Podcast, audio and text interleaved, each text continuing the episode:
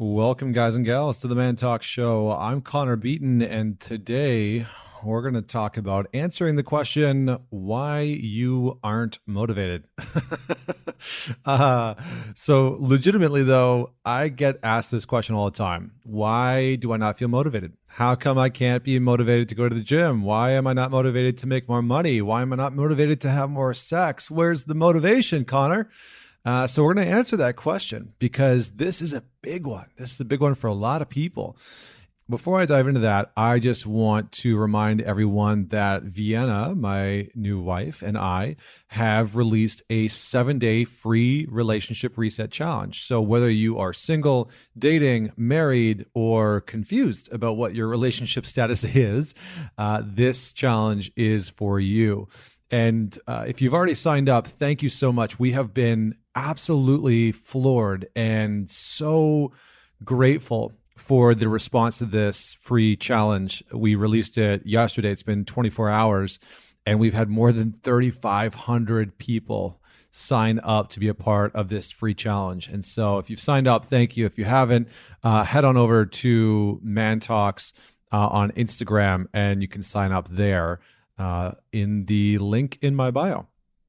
So, with that said, let's talk about motivation. So, I get asked this question all the time around why we lose motivation and you know what how do we maintain motivation and there's a lot of research around motivation that uh, ha- has come out over the last decade but one of the most interesting things that I've found in my own work with myself, in my in my work with my clients, and in the men that I work with, and the couples that we work with, is that there is a dark side to motivation.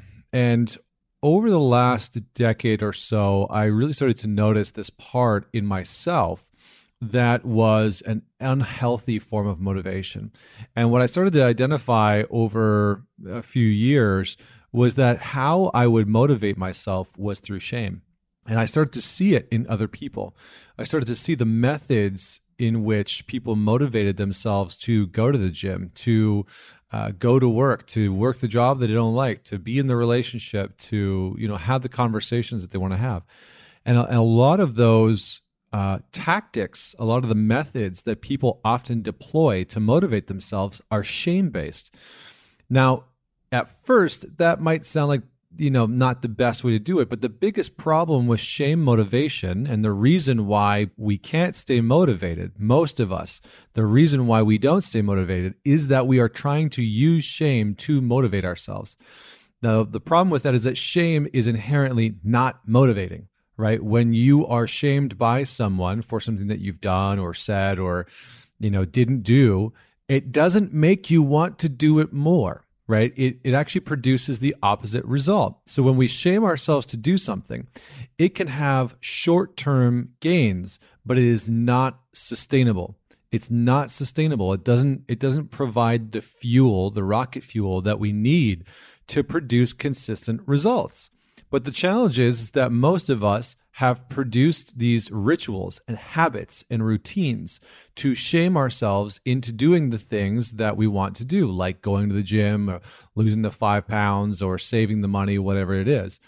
The problem is that over long periods of time, that shame takes a negative toll on us.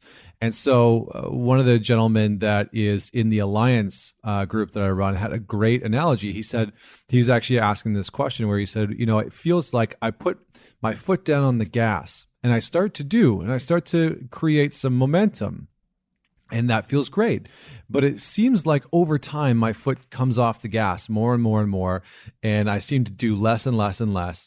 And then I seem to get more upset with myself.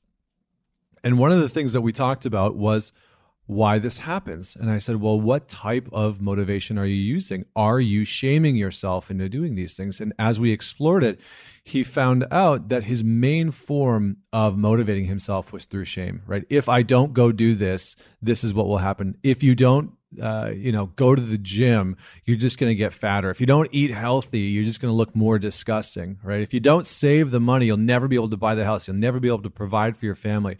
You'll never be able to be the type of partner or, or husband or wife or whatever it is that that you're setting up to be. And so, how do we shift away from this? Because this is the dark side of motivation, right? Shame is the epitome of the dark side of motivation. And it can work for a period of time. You may have been using this for, for a while. The challenge is that at some point it's going to it's going to to to wreck us. it's really going to take a toll on us mentally, physically, emotionally. And we need to start to shift into a healthier form of not motivation, but a help, healthier form of operation.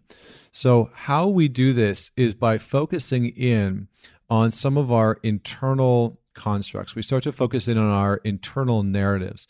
We reconnect with the why behind why we want to do the thing. Okay. So, for an example, if you are wanting to get into better shape, so you're trying to go to the gym, uh, you know, three or four or five times a week, what is the reason that you're wanting to do that?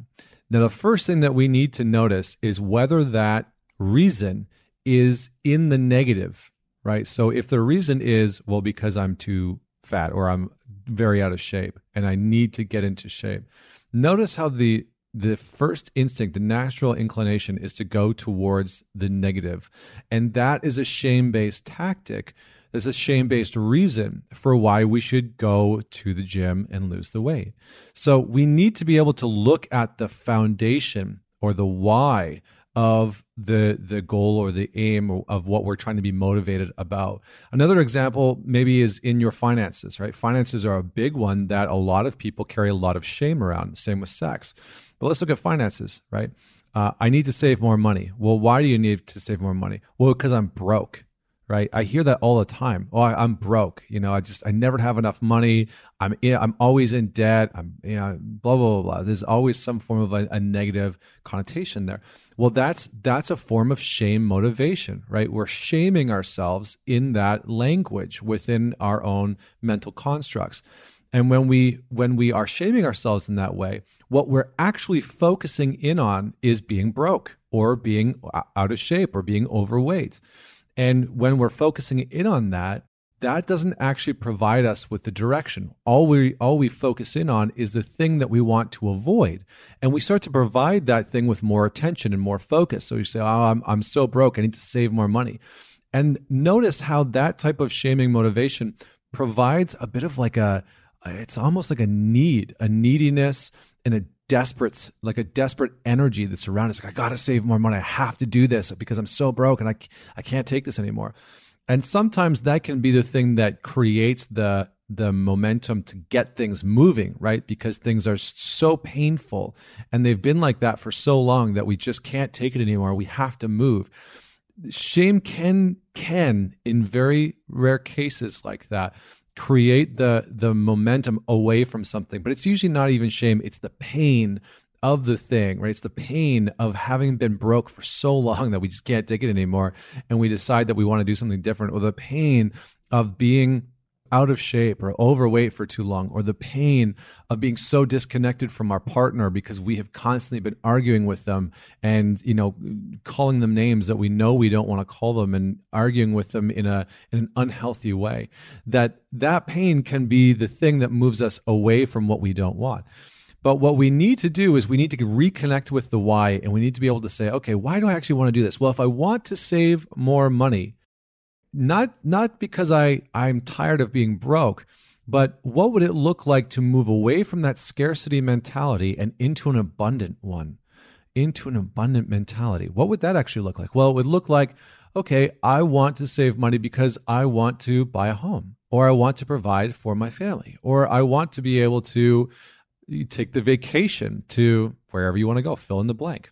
And so when we do this, we shift from the scarcity mentality because shame motivation is always coming from a scarcity mentality. It's never coming from an abundant mentality. And you can see this in Carol Dweck's work from Mindset, right? There's the fixed mindset and the growth mindset. Well, shame motivation is always going to be in the fixed mindset, whereas the positive or healthy motivation the light motivation is always going to be in the abundant mindset or in the growth mindset. So we need to look at the why And then we need to move it into the positive. We need to find the positive outcome that we're aiming towards.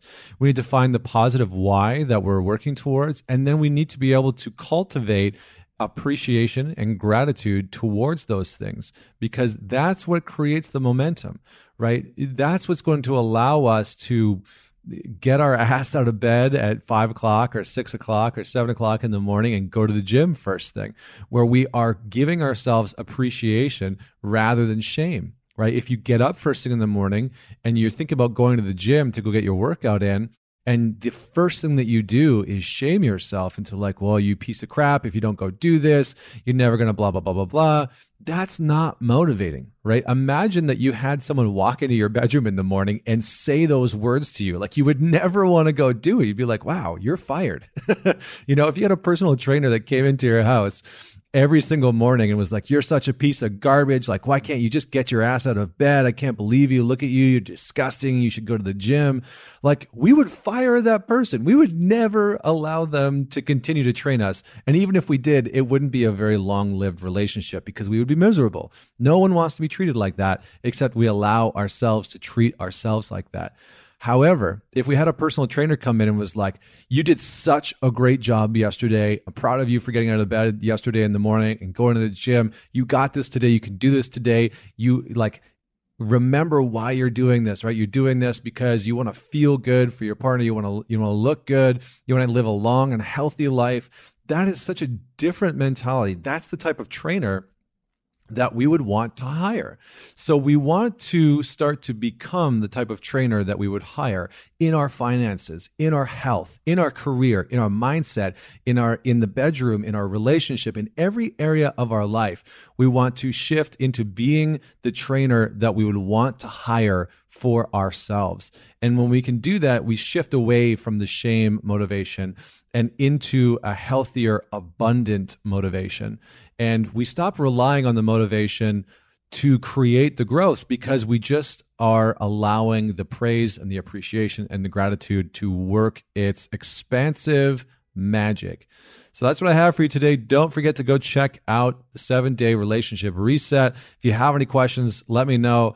Don't forget to man it forward. This is a great episode about shame motivation that everyone deals with at some point in their life. So share it with just one person that is maybe needing to hear this conversation. And until next week, this is Connor Beaton signing off.